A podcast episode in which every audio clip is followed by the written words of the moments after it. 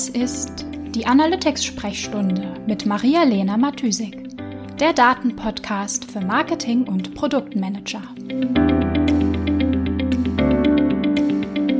Das ist die Episode Nummer 52. Wer braucht den Google Tag Manager wirklich? Hallöchen und herzlich willkommen. Zeit für eine neue Episode der Analytics-Sprechstunde. Es ist ja bekanntlich alles im Fluss. Unternehmen wachsen, Teams wachsen, Strukturen verändern sich. Neue Marketingkanäle kommen hinzu, es gibt neue Kampagnen, neue Zielgruppen, ähm, anderen Content, vielleicht eine andere Agentur oder der Super-GAU, nein, nicht der Super-GAU, ähm, ein Webseiten-Relaunch zum Beispiel. Ich glaube, äh, du weißt, was ich meine. Und im Marketing und natürlich besonders im Analytics und im Tracking stehen wir dann immer wieder vor der Frage, wie wir uns beziehungsweise und das Setup an die ganzen Veränderungen anpassen können. Jedes Team steht immer wieder vor der Frage, welches Tool? Reicht das alte Tool noch? Was sind unsere neuen Anforderungen und was brauchen wir eigentlich? Und ähm, ja, für Analytics bedeutet das, dass jedes Team an irgendeinem Punkt sich die Frage stellt, brauchen wir einen, brauchen wir ein Tag-Management-System? Brauchen wir den Google Tag Manager? Die wenigsten setzen ein neues Setup mit Business Start sozusagen sofort mit, mit dem Google Tag Manager auf. Kann man, muss man aber auch nicht. Und je nachdem, in welchem Stadium das Unternehmen ist, das Team ist, was man braucht und was man plant, kann das eine gute Idee sein oder kann das noch nicht so sinnvoll sein.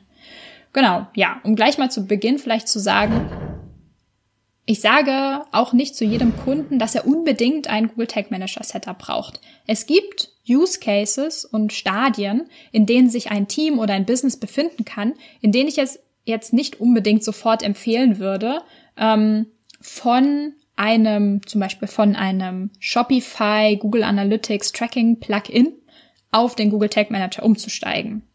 Fast alles im Tracking und Analytics und gerade auch im datengetriebenen Marketing, es hängt einfach von super, super vielen Faktoren ab, was das optimale Setup für dein Marketing ist.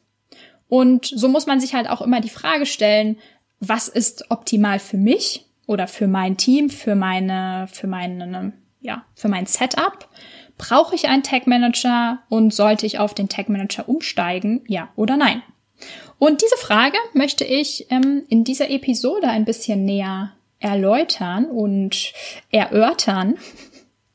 genau, und zwar, also fangen wir mal an mit, ähm, welche Ausgangspositionen gibt es eigentlich? Oder an welchen, ähm, an welcher Position stehst du mit deinem Team vielleicht gerade und überlegst dir auf den Tag Manager umzusteigen? Ich würde sagen, es gibt zwei, vielleicht drei. Es gibt Teams, die von einem Plugin-Tracking, also zum Beispiel Shopify oder WordPress oder WooCommerce Tracking-Plugin, die das momentan nutzen und die vielleicht von diesem Plugin auf ein ähm, Tag Manager Setup umsteigen möchten. Oder wenn man sozusagen aus einer ähnlichen Richtung kommt, ist, dass es ähm, natürlich auch hardcoded implementierte Tracking-Setups gibt. Also wo die Analytics, Snippets und Events und auch Facebook-Events oder andere Marketing-Trackings direkt im Quellcode durch die IT zum Beispiel implementiert wurden. Genau, und als dritte Möglichkeit, wie schon erwähnt, gibt es natürlich auch ähm, die Option von null direkt ein Setup mit dem Tag Manager zu starten. Ähm, das letzte Mal, dass ich diese Frage so ganz intensiv mal durchgegangen bin und besprochen habe, war vor, ähm, ja, vor ein paar Wochen. Und zwar habe ich momentan einen Kunden ähm, im E-Commerce, also es ist ein E-Commerce-Unternehmen mit so mittleren sechsstelligen Umsätzen. Und wie viele E-Commerce-Shops ähm, nutzen die auch eins der großen Shopsysteme für den Online-Shop und haben über ein Plugin oder Add-on oder so, wie das da heißt, ähm, ein Enhanced E-Commerce Tracking für Google Analytics und über ein zweites Plugin das Conversion Tracking für Facebook Ads laufen. Die sind momentan zwei, zwei Leute im Marketing und haben zusätzlich noch einen Freelancer für die Facebook Ads. Und die Frage lautete, Tag Manager, ja oder nein? So.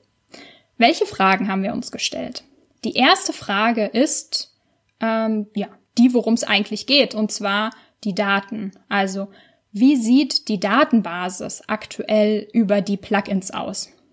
Können die Fragen, die du oder die ihr im Marketing-Team habt, mit dieser Datenbasis, also mit diesen Daten beantwortet werden?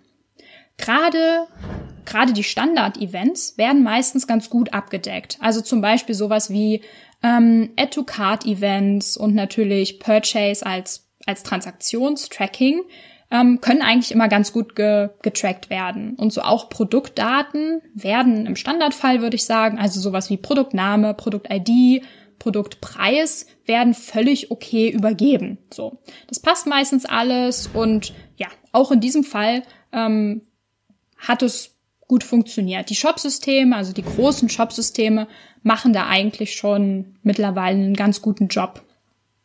So, jetzt gab es allerdings ein Problem. Und zwar, das ähm, Facebook-Plugin hatte einen Bug und hat versehentlich das Purchase-Event, also sozusagen die Transaktion, nicht nur auf der Dankeschön-Seite gefeuert, sondern auch auf irgendwelchen allen möglichen anderen Seiten. Was dazu geführt hat, dass wir irgendwie plötzlich viel, viel, viel mehr Transaktionen in den Daten hatten, als tatsächlich stattgefunden haben. Die Optimierung war komplett im Eimer und ja, wir hatten einfach überhaupt keine Kontrolle darüber. Das war es lag einfach nicht in unserer Hand, was da passiert. Wir konnten es auch nicht selber debuggen, um rauszufinden, an welcher Stelle das Problem auftaucht. So, das war ziemlich doof.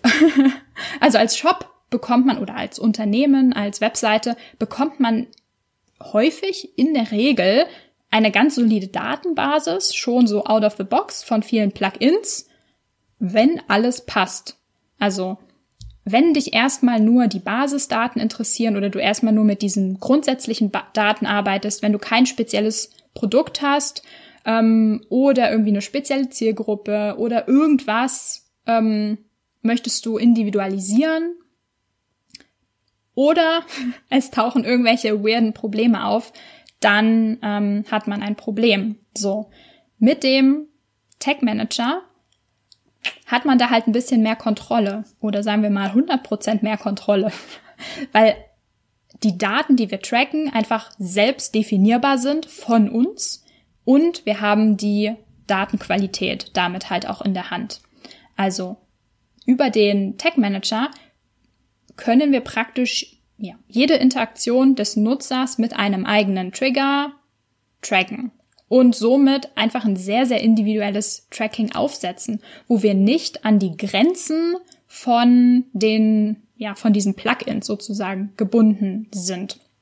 Außerdem können wir halt sozusagen zusätzliche Informationen auch mitsenden. Also zum Beispiel Custom Dimensions an Google Analytics oder Custom Attributes zu den Facebook Events hinzufügen. Als Beispiel fällt mir da spontan ein, ähm, dass man zum Beispiel einen Shop oder eine Plattform für Veranstaltungen ähm, so tracken möchte, dass man die Location der Events mitbekommt, also mit sich mitsendet und dadurch praktisch die Ads je nach Location der einzelnen Events ausspielen und optimieren kann. So, dafür brauchen wir natürlich diese Zusatzinformation, also die Location der Veranstaltung in den Daten. Mit dem Google Tag Manager wäre das halt ein Klacks. Ohne Tag Manager ist es äh, unter Umständen extrem tricky, schwierig bis unmöglich, je nach Ressourcen, die man da natürlich hat. Und außerdem ähm, liefern einige E-Commerce Shop Plugins, ähm, zum Beispiel für Enhanced E-Commerce, manchmal nur die Hälfte der Daten einfach ähm, aus sozusagen aus datenlogistischen Problemen im, im Backend. Und wir bekommen irgendwie nur die Hälfte der Daten, mit denen Google Analytics eigentlich die Enhanced E-Commerce Reports befüllen würde. Zum Beispiel sowas wie ähm, Produktlisten-Trackings ist häufig oder manchmal, nicht häufig, schwierig und es kommt auch immer darauf an, wie man seinen eigenen Shop strukturiert hat. So, das heißt, mit diesen Plug-in-Trackings bleibst du unter Umständen hinter den Möglichkeiten einfach von Google Analytics zurück oder schöpfst da nicht das ganze Potenzial aus und kannst es nicht so gut anpassen. Fazit. ähm, ja. Wenn du eine saubere und solide Datenbasis haben möchtest, die du selbst in der Hand hast und individuelle Trigger und ähm, Variablen genau nach deinen Anforderungen befüllen willst, dann brauchst du auf jeden Fall den Google Tag Manager. Eine weitere Frage, die ich mit ähm, meinen Kunden in diesem Zusammenhang häufig äh, diskutiere, ist so diese ganze Frage, wie unabhängig kann oder will oder muss das Marketingteam arbeiten und wie viel Transparenz brauchen wir bei der Datenerhebung und beim Testen. Insbesondere ist der Google Tag Manager eine Erleichterung, wenn du halt zum Beispiel von einem hardcoded implementierten Tracking auf den Google Tag Manager äh, umzusteigen überlegst. und wenn du praktisch vorher deine Tracking-Wünsche immer an die IT geben musstest und dich praktisch an die ganzen Release-Zyklen halten musstest. Also, warum ist der Google Tag Manager so cool? du kannst einfach Trackings für neue Kampagnen, neue Experimente einfach selbst umsetzen da der Manager halt nur einmal eingebunden werden muss und der Rest sozusagen von dir über die Oberfläche vom Tag Manager gemanagt werden kann. Und du so diese ganzen Code Snippets, die Conversion Pixel ähm, selber umsetzen kannst und keinen Zugriff mehr auf den Quellcode brauchst und damit die IT nicht mehr anhauen musst. Bist du deswegen mit dem Google Tag Manager zu 100% unabhängig von der IT? Mm, jein. es kann sein, dass du trotzdem Unterstützung von deiner IT brauchst, weil zum Beispiel die Information, welcher Typ ein Produkt ist, zum Beispiel, also diese Zusatzinformation, auf die du gerne optimieren würdest, gar nicht von außen sichtbar ist, also gar nicht für den Tag Manager sichtbar ist. Und dann brauchst du die IT, um diese Informationen zum Beispiel über eine Data Layer für den Google Tag Manager sichtbar und track trackbar zu machen. Genau. Und der letzte Punkt auf der Pro-Liste sozusagen für den Google Tag Manager ist die Transparenz, die du hast. Dadurch, dass du dein Tracking selbst testen kannst und selbst sehen kannst, was passiert da gerade. Wenn es ein Tracking-Problem gibt oder du vielleicht einen Fehler in den Daten vermutest, dann kannst du halt ganz einfach hingehen und selbst prüfen und testen, wo es das Problem gibt. Und das ist halt mega, mega wichtig für die Datenqualität.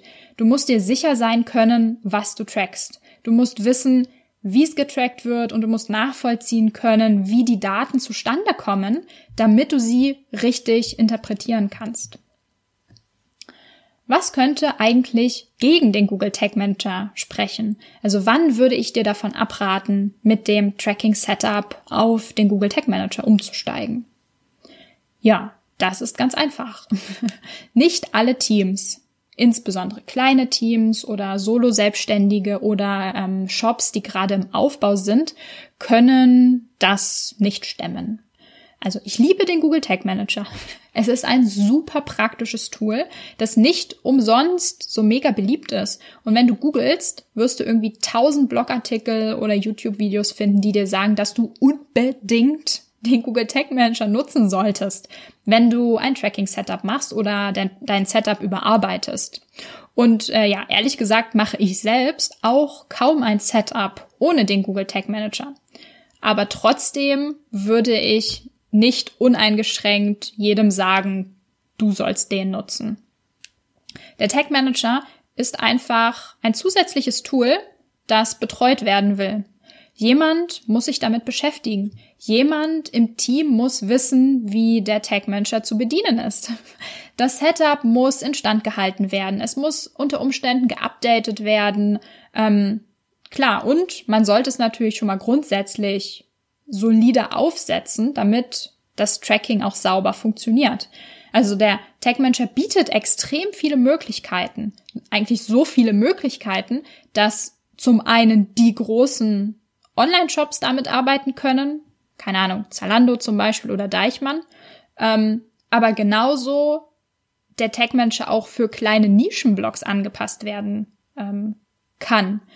Also der, der Tag Manager kann dir auf jeden Fall helfen, all diese Anpassungen vorzunehmen und genau das zu tracken, was du möchtest und auf die technischen Gegebenheiten sozusagen deiner Webseite einzugehen. Also wenn es eine Single-Page-Application ist zum Beispiel. Oder auch ähm, an, die, an die Besonderheiten von kleinen Zielgruppen oder von einer bestimmten Marketingstrategie. Der Tag Manager ist einfach ein sehr mächtiges Tool. Aber wie das immer so ist, von nischt kommt nischt. Und um diese Möglichkeiten auch wirklich zu nutzen und gut und richtig zu nutzen, musst du den Google Tag Manager beherrschen. Man muss sich damit auseinandersetzen, sich einarbeiten oder einfach jemanden im Team haben, der das tun möchte oder schon kann. Dann, also das ist auch möglich. Es ist jetzt nicht so, dass der, der Tag Manager so ein unüberwindbares Riesenhindernis ist, für den man irgendwie ein komplettes Studium braucht. Das ist natürlich auch Quatsch. Wer sich konsequent in kleinen Schritten, äh, kontinuierlich damit beschäftigt, kann auf jeden Fall viel erreichen und auch sein eigenes Setup betreuen. Wer aber die ganzen Benefits sozusagen vom Tag Manager gar nicht benötigt, für den wäre das natürlich komplett unnötiger Aufwand und verschenkte Zeit. Ja, das war äh, das Analytics-Wort zum Montag. ich wünsche dir eine schöne Woche und hoffe, wir hören uns in der nächsten Episode wieder. Bis dahin, ciao, ciao. Die Shownotes findest du wie immer unter analyticsfreak.com slash podcast. Ich würde mich außerdem mega über Feedback jeder Art freuen. Also schreib mir gern eine Mail an maria at analyticsfreak.com oder über meine Social Media Kanäle.